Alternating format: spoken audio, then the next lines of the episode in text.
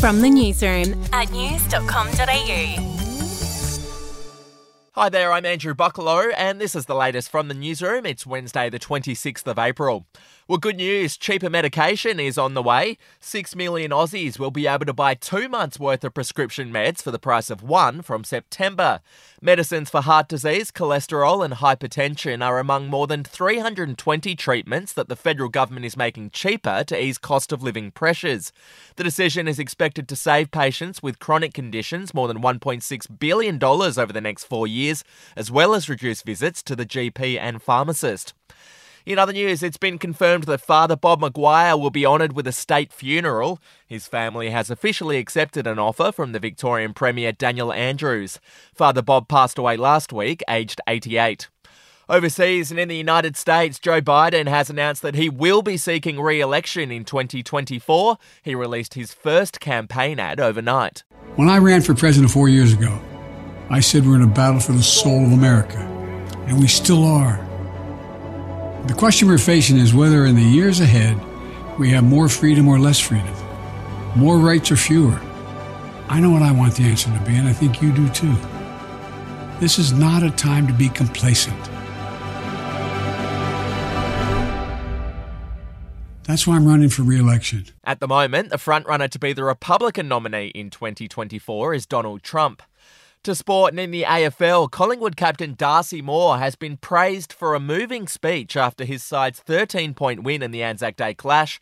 Moore thanked the Essendon Football Club first before paying tribute to those who have served in the armed forces. To the families of those serving and those veterans, too often your stories go untold. And on behalf of the Collingwood Footy Club, just want to acknowledge the pain of war that runs through so many families across this country. So it's a real honour for us to run out here and play our game in honour of you and your service. So, to the families of those who have served, thank you so much for your service. In the NRL yesterday, the Storm beat the Warriors and the Roosters beat the Dragons by one point. We'll be back in just a moment. Hey, I'm Felicity Harley, and I host Healthyish, where we chat to experts, influencers, and people in the know from around the globe to arm you with the knowledge to make healthier decisions for your mind, body, and soul. I think if we're going to be focusing on health, like sleep is probably the biggest component Oh, of that. I, I think sleep is the cornerstone. like choose the harder option because I've never woken up and gone, I regret that run that I went at 4 a.m. I've never done that. Search for Healthyish and Extra Healthyish wherever you get your podcasts. To showbiz, well, John Stamos has revealed that he got the Olsen twins fired from Full House.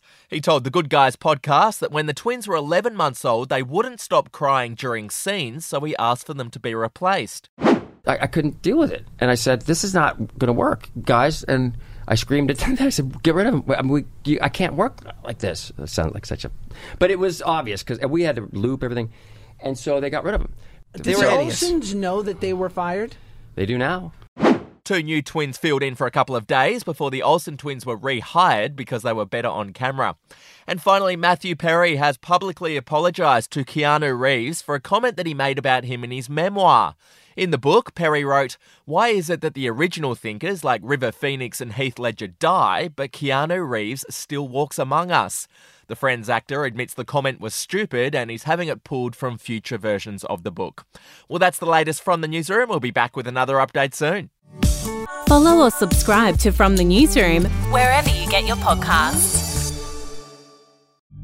The podcast Faith on Trial looks into Hillsong, both in Australia and the US, and takes both the listener and hosts on unexpected twists and turns in the story of Brian Houston and the Singing Preachers. There are two incidents involving Pastor Brian. The Australian journalists uncovered a litany of alleged criminal behavior in the megachurch. Financial gifts were being given to the leaders of the church. Listen to Faith on Trial Hillsong ad free on Crimex Plus on Apple Podcasts today or wherever you get your podcasts.